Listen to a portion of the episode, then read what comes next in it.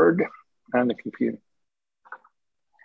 Hey guys, welcome to uh, another week of the Two Guys on Politics podcast uh, with me, Brian Broking. And Bill Lipinski. And Ray Hanania.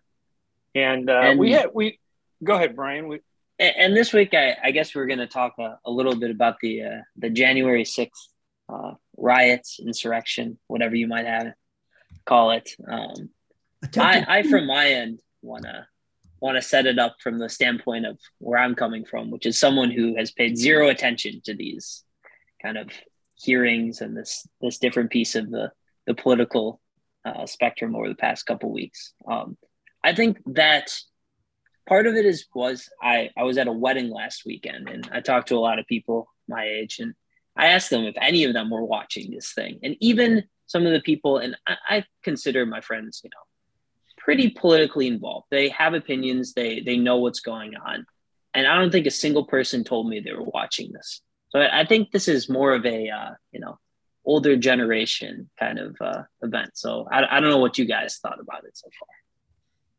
Well, as a patriotic, red-blooded American, I have only missed about five percent of each one of these hearings so far, and today I thought was riveting. Uh, by the same token, I seriously question what percent of the population is watching these hearings. Uh, Ray and I, I know, differ on a lot of aspects of this of these hearings, uh, which is good. It's America. We should have a, a debate. I really wish, though, that there were more people watching particularly people in Brian's age group, because they are the future of this country. And they really should know what took place on January 6th. Now, to get things rolling, I want to say that I was looking forward to these hearings. I figured the Democrats were going to, you know, set it up so that it was perfectly going in their direction, which it has. But I think that they have uh, had so many witnesses that were Republican witnesses that were inside the White House, that were staffers one way or another for Trump, that I think they're proving their case. Now, it started off very low when the chairman had to start off in the first minute and a half his statement talking about how he comes from the area of slavery, Jim Crowism, segregation, lynching. I thought that was totally and completely unnecessary. Uh, but fortunately, it's gone up considerably since that time. So that's where I want to start off with. Raymond? Yeah, I think uh, this is more of a fascinating thriller novel than it is a case for an indictment. I, I my personal opinion is that you know that uh, and you know I disagree with, but I respect uh, uh, you, Bill, a lot. You know, I've known you forever, and it's great that we do have a disagreement because then I think the disagreement helps bring out some of the aspects that I don't be, believe are being brought out by this hearing. I think from the get go, the hearing was biased. I think these nine members, seven of them are Democrats who hate Trump, two of them are Republicans who hate Trump. Um, now, maybe that's the way politics should be, but I don't think that you know when we when we try to look at issues like this in the past, when we looked at the Watergate hearings, uh, when I was younger, I watched them, and I felt that there was a balance there, um, and I thought that they really proved the you know with facts um, that there were crimes committed, crimes committed by the people that broke into the Watergate, crimes committed by the chief of staff of the president who coordinated the break-in, and crimes by the president to cover it all up once it became you know public. Those were actual crimes. Um, I don't know if stupidity um, I don't know if having a bad opinion is a crime. And, and because I believe so strongly in democracy, I think that you could have any opinion. It could be the worst opinion. Um, and uh, I don't think that that necessarily justifies crime. I haven't seen them provide any evidence that he told somebody, hey, we're going to go to that Capitol building. I want you to hurt people. I want you to break this down. We're going to bully Pence into refusing to certify it through fear. I, I don't think that that case was made. Uh, certainly, that case has not been made. But let me tell you, all the people that we heard from today were Republicans. All the people that worked in the inner circle of Donald Trump, we heard from. The only person that thought that there was a just cause in Mike Pence sending the electors back to the states or simply overturning the electoral college results was a professor by the name of Eastman. Okay. He is the only one, and he had conversations with many lawyers out of Pence's White House. They all disagreed with this guy. On top of it, this guy, the closer we got to January 6th, started realizing, uh, if he hadn't before, perhaps he was finally being honest with himself, the two scenarios that he was putting forth in behalf of Trump were not accurate, were not correct. They wouldn't have been legal. Uh, he never told that to Trump. To the bitter end, he was telling Trump that Mike Pence could do one of two things, which could possibly make him the president of the United States once again. Trump's daughter, his son in law, his number one attorney, his private attorneys, except for Rudy Giuliani, all told him that he lost the election. You know, let the procedure go forward. Let us have a peaceful transfer of power, the way it's been since the inception of this country. I cannot argue with any of those people. I think the Democrats have done a very good job in scripting this. I don't want to see this hurt the Republican Party. I wish it would, and I hope it drives Donald Trump into not running again, but with him, probably the only thing that will stop him from running is being indicted and being convicted, quite frankly. And if that happens, he'll protest his innocence and say it was a political show trial on the part of the Democrats to get him. I don't think the man has an honest bone in his body, okay? But I am hoping that more Republicans come forward very soon and say, yes, this was a mistake. This was an uh, a insurrection. It should have never happened. And I place a lot of responsibility on Donald Trump for it happening. listen, I think that uh, if the committee, this hearing uh, congressional committee, were a neutral, fair, or balanced committee, if there were people on both sides, uh, that didn't come in with a prejudgment that they were driving to. The, these committee members have defined a road and they've gone down that road and they've taken what I think are issues of morality, what I think are issues of character, um, you know, and I think Trump has serious character problems. I am not defending him. Uh, people say, well, well, you defended Trump. And I, I'd say, no, I'm not really defending Trump. I'm criticizing the people who are criticizing him. I think the media is biased. I think the mainstream media is partisan politics. I think the divide in this country between Democrats and Republican Republicans is a sickness. And I think that instead of bringing everybody together, the Democrats are exploiting it because they fear an election loss in a midterm election where traditionally whoever runs the White House loses con- the House and uh, the Senate. So I think that they are using every opportunity to take moral issues, character issues, and opinion and arguing that somehow that is evidence of a crime. And I'm not sure the crime is there. And I think that a lot of Trump supporters um, and maybe some people in the middle, like myself, might actually turn to him rather than allow this kind of thing to continue the way it is. He may actually have a stronger base if he runs for president than many people on the left expect. Well, I hope and pray that that does not happen. One thing that the Democrats made a terrible mistake on was Nancy Pelosi refusing to accept the members of the House that the Republicans wanted on that committee.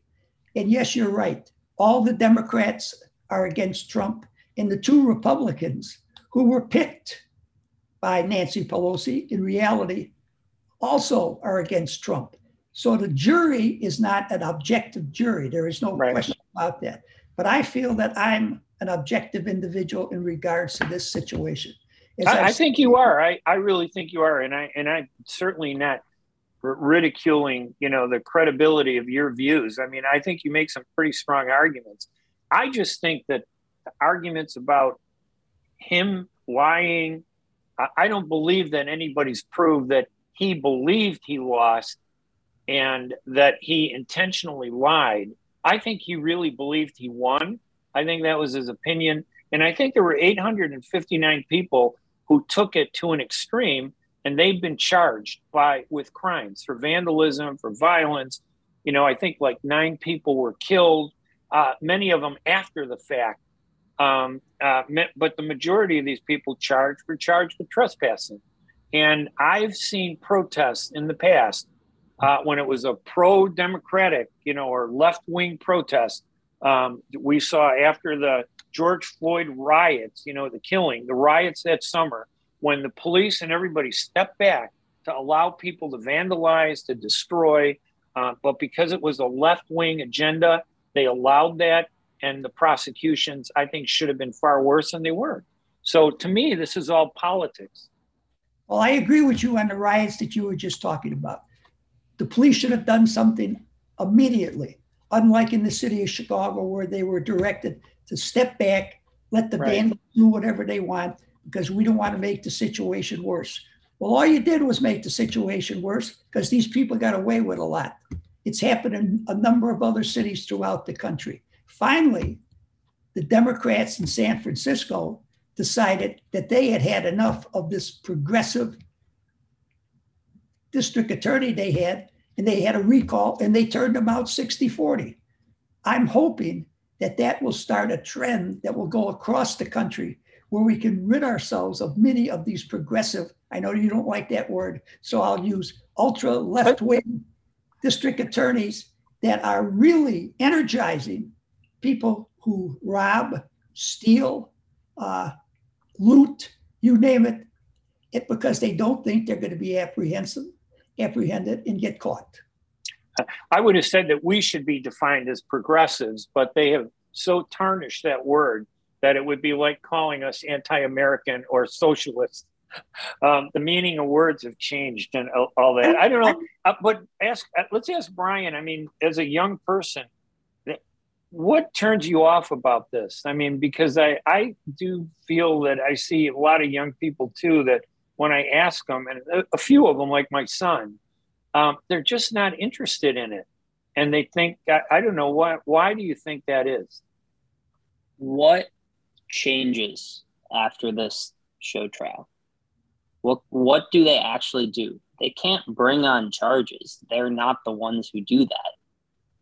All they could do is issue subpoenas. You could just ignore them. You know, Trump did. Um, what what is the point in like the grand scheme of the mechanisms of government of this event? I don't think it's anything. I think it's simply to show information that most people from my generation have had since five days after the event. I, I think it's you know these this kind of data that's been coming out over the past six seven days. All of this was readily available on Twitter, Facebook, Instagram, wherever you wanted it for for a week after it, and then we moved on because, frankly, you can still have an opinion on something and not you know think about it. I, I think there has been a general shift. Um, I've noticed between you know friends of mine. The the appetite for discussing politics is so much lower now. Um, I don't think anyone cares. Is it because of the divisions you think and the fighting? Because politics has always been, you know, there's a lot of mudslinging. I mean, we're in the middle of an election where mudslinging is at its highest.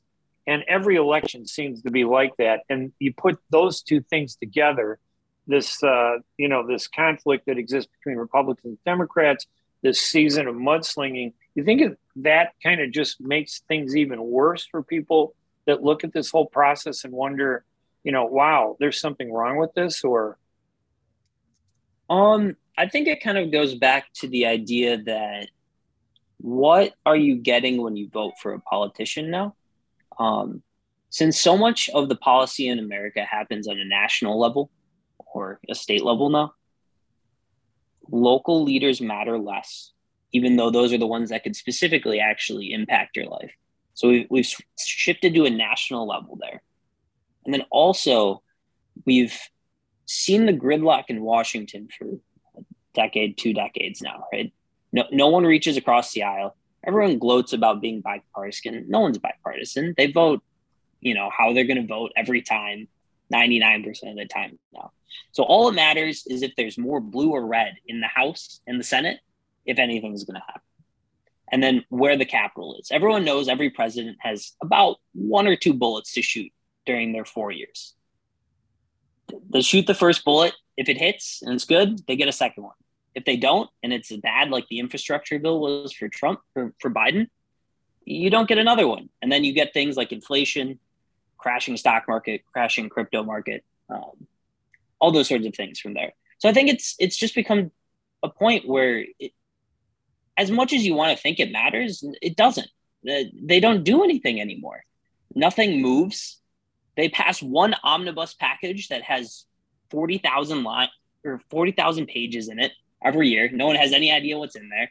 And we just go from there and, you know, go to the ballot and flip your vote from R to D or D to R when the president swaps. I uh, was uh, really extremely disappointed after the first hearing.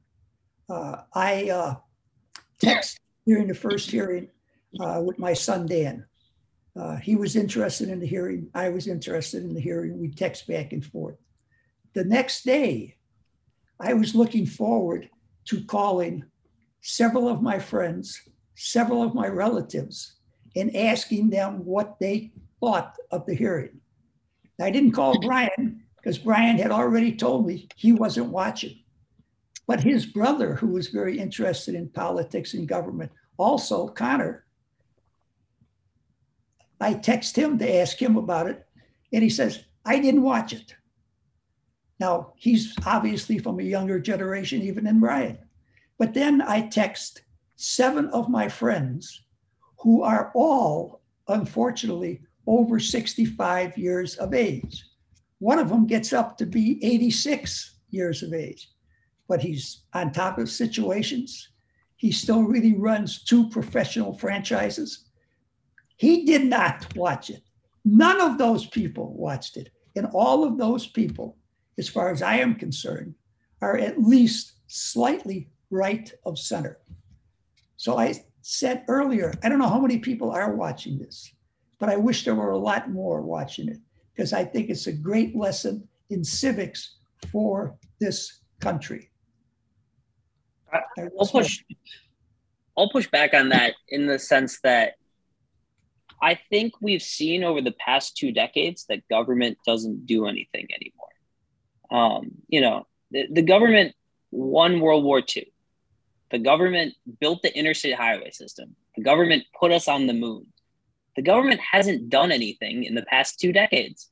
They've shipped off, you know, all space travel to private companies. And I think that's been a shift, you know, since the 1980s of private companies are pushing America forward, not the public dollar. The public dollar doesn't buy anything anymore, and that makes people care less. If you're a engaged, intelligent young person I don't think anyone would tell you it is easier to make a difference inside government than it is in the private market. I think the private market pushes, you know, innovation forward, and then the government taxes it and redistributes it at this point. I think that's how everyone sees the government now, which makes it, you know, less important in that sense. That well, I, I disagree with Brian that government hasn't done anything in the past two decades, but that's a topic for another program, not today. Uh, I'd like to say one thing about the divide in Washington, D.C.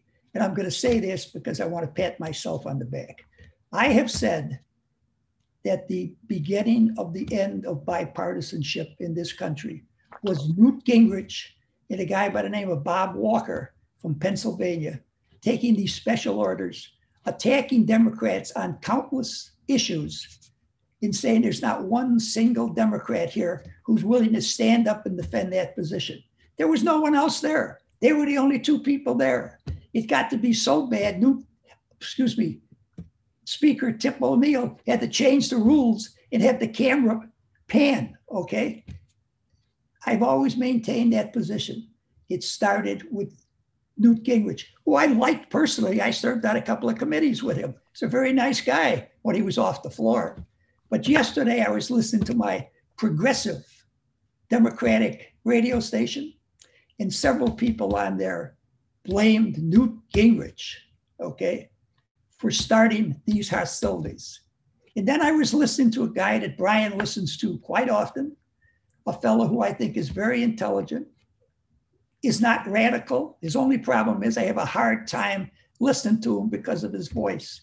He also said that this started with Newt Gingrich. So as I say, I'm patting myself on the back because I've always felt that way. It was Newt Gingrich. Uh, listen, my final. Go ahead. My my final comment on this is that uh, um, I think the bottom line is that uh, instead of bringing the country together uh, Biden has fed into the uh, divide and and widened it through uh, his inability to lead the Democratic Party.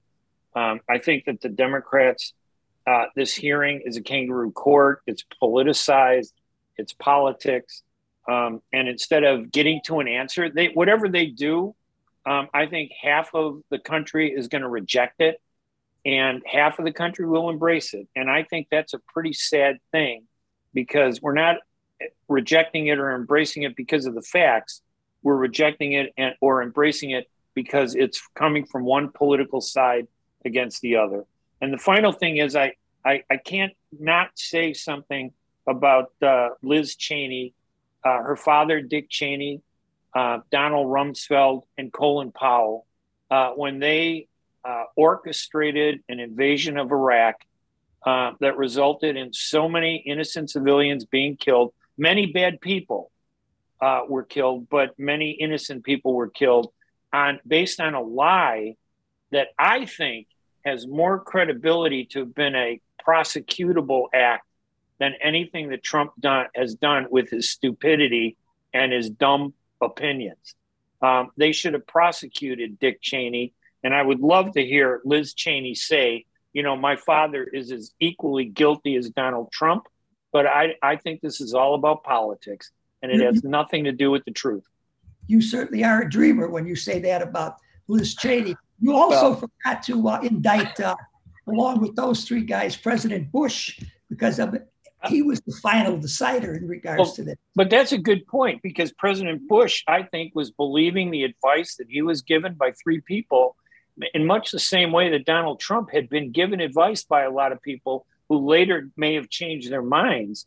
Um, but uh, I give George Bush a little bit of a pass, um, although I think that uh, he was determined to prosecute this war, and their lies made it justifiable for him to go into Iraq when he did. Harry Truman said the buck stops here. The buck stopped with George Bush. I had a uh, a meeting with those three individuals that you want to indict, they could not convince me one iota that I should support that war. That's why you were a great congressman, Bill. You okay. stood up against it, and and and that's why uh, I always, you know, for all the years that we've known each other, I've always respected you, and and I continue to do that because um, it it would have been easy to stand up and embrace the war, um, and you didn't. You voted against it. There were a lot of Democrats who actually voted against there it. were. I don't know the exact number. I don't know if Hillary voted against it though. I don't. She didn't vote against it, did she? I think she voted for it. She voted I'm, for I'm it. sure she voted for it. Yes. Yeah. So that was one reason why I couldn't support her in the first election that got Donald Trump elected. Anyway, listen. Uh, any other final thoughts, Bill, well, uh, Brian, not on, on, this? Not on this subject. I want to know if Brian has anything to uh, inform. Yes, he does. About. Yes, he does on the uh, the crypto collapse. What's happening with that? Well, I don't know if he wants to talk about that. Oh, I, I yeah, no, no, I want to give a little yeah. update because there's there's a couple interesting points out of this. So, so crypto has continued to collapse over the past couple of weeks. We're we're down 75, 85, 90% on different coins from from their highs of, of a year and a half ago. That was mostly fueled by the, the interest rate cuts and the massive money printing we did. Um, but we we've seen, you know, a couple weeks ago I talked about the Terra collapse, the stable coin that went to zero that caused market ramifications. And in the past couple of days, we've also seen Three Arrows Capital, which was a crypto hedge fund that has a lot of investments in different areas, including the stablecoin that collapsed, plus Celsius, which is a US regulated borrow lend exchange based in New Jersey that halted withdrawals because they weren't liquid enough to take out that money. So over the past three weeks, we've had a stablecoin collapse, a hedge fund collapse, and a borrow lend protocol also collapse, all, all you know in a month. And what does this mean? It, it, does mean that crypto is in a in a tough spot right now. Um, looking forward, this is going to be the first kind of bear cycle of crypto we'll see in a interest rate hiking environment. A couple of days ago, the, the Fed announced that they don't see lowering rates until 2024. So we've we've probably got you know eight more, at least six, probably eight more quarters of Fed interest rate hikes. Which, if you see every time we announce a huge new you know 75 bit bit hike, the stock market gets crushed, crypto gets crushed. And we've we've been operating in this very very low interest rate environment over the past, you know, 12 years since the financial crisis. And we can't really put that kind of cat back in the bag. We we can't get around that anymore. So we're going to have to go back to that rate at some point. But we are in a a place where things are going to be hard to do over the next couple years because of these interest rate hikes. Homes are, you know, basically two times as expensive based on a mortgage now as they were six months ago, just because of these hikes. So I, I do think we are headed for a, a full on recession. I, I, think the crypto market is going to struggle through it, but uh, we'll, we'll see it out on the other side. Let me point out that when I bought my first house, I think it would have been in 1980 uh, two uh, when I was at Southtown Economist before I went to the Sun Times. Um, the interest rate at that point was 14.5% for a mortgage. And the justification to take that mortgage, even though it was so high, was it was a tax deduction off my income taxes. And I could, and it was something that I needed to offset my income. So I was willing to go ahead and take it. The interest rate was a great uh, tax deduction uh, to reduce my taxes. So there seemed to be a balance. But you know, we're talking when I look at the interest rates today, it's still, in my opinion, so very low. The question I have for you, Brian, is: Do you think that cryptocurrencies and these uh, bitcoins would be having this struggling the way they are today had it not been for two and a half years of coronavirus-driven bad economy? If the economy was good, in other words, would they have would they be where they're at right now? I think there's there's a couple interesting things. First is the you're right, the mass printing of money with due to coronavirus pumped up crypto far higher than it was valued. Um, I think the the utility use cases for crypto aren't there yet. It's still very expensive to transact. It's still very expensive to do different operations on chain the technology isn't fully there yet. It's still a very so you mean technology. you mean like you mean like when somebody has cryptocurrency, what can you do with it? It's limited. Exactly. Right. The okay. the full integration isn't there yet. We haven't integrated with the you know Goldman Sachs and Citibanks of the world yet. Um, that's kind of the next era. What a lot of people are comparing it to is you know the late '90s tech companies or what we just experienced you know interesting ideas. You can try different things. There's a lot of hype but the the product market fit for a lot of these things isn't there yet.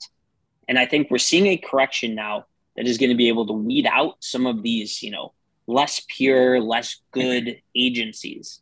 And the good ones will survive and we'll build on that and go forward. I think that's kind of the the plan there. So at the end of the day, I think crypto is going to always be susceptible to these kind of boom and bust cycles until it fully has the grasp of core daily activities of Americans and people worldwide. And we haven't gotten there yet. And hopefully we will in the next couple of years. Bill, there are probably some salespeople right now that are going to be calling you and saying, Bill, the crypto market is low. Buy, buy. The stock it, it prices true. are buy, low. Buy now. Buy now because it's going to go up. Are you, would you listen to that Brian pitch? says that all the time. Buy now. I believe that cryptocurrency makes a comeback because the United States federal government is going to get heavily involved in cryptocurrency, perhaps even issuing their own cryptocurrency. That's when it makes a comeback. It's an idea that will be solid in the future, not exactly the way the founders wanted it to be, because it'll wind up being backed by a federal government of the United States. All right. I'm finished. All right. All right. My bank is empty. I think everyone's is. We're, we're in for a, a rocky ride these next six months. All right. Well, I thought we had a great discussion. So, Brian, it's back to you then. So uh, I guess we'll wrap up. Uh, thanks for joining us on another week of the Two Guys on Politics podcast. I'm Brian Broking. I'm Bill Lipinski. And I'm Ray Hanania. And we'll see you guys uh, next week. Join us uh, when we do our podcast uh, every Thursday on our Facebook page at Two Guys on Politics. You can go there. by the way, I want to point out that uh, you can read Bill Lipinski's uh, columns at williamlipinski.com, correct? Or was it billlipinski.com? Bill Lipinski. Bill, billlipinski.com. Uh, you could read his columns um, the, the, uh, that you write every other week that appear in the Southwest News uh, Herald uh, uh, newspaper chain of newspapers. Wrap it up, Ray, because we got to get back to listen to the hearings. Right from the middle is the column title. All right, we'll talk later. Bye bye, everybody. Take care. Okay, we.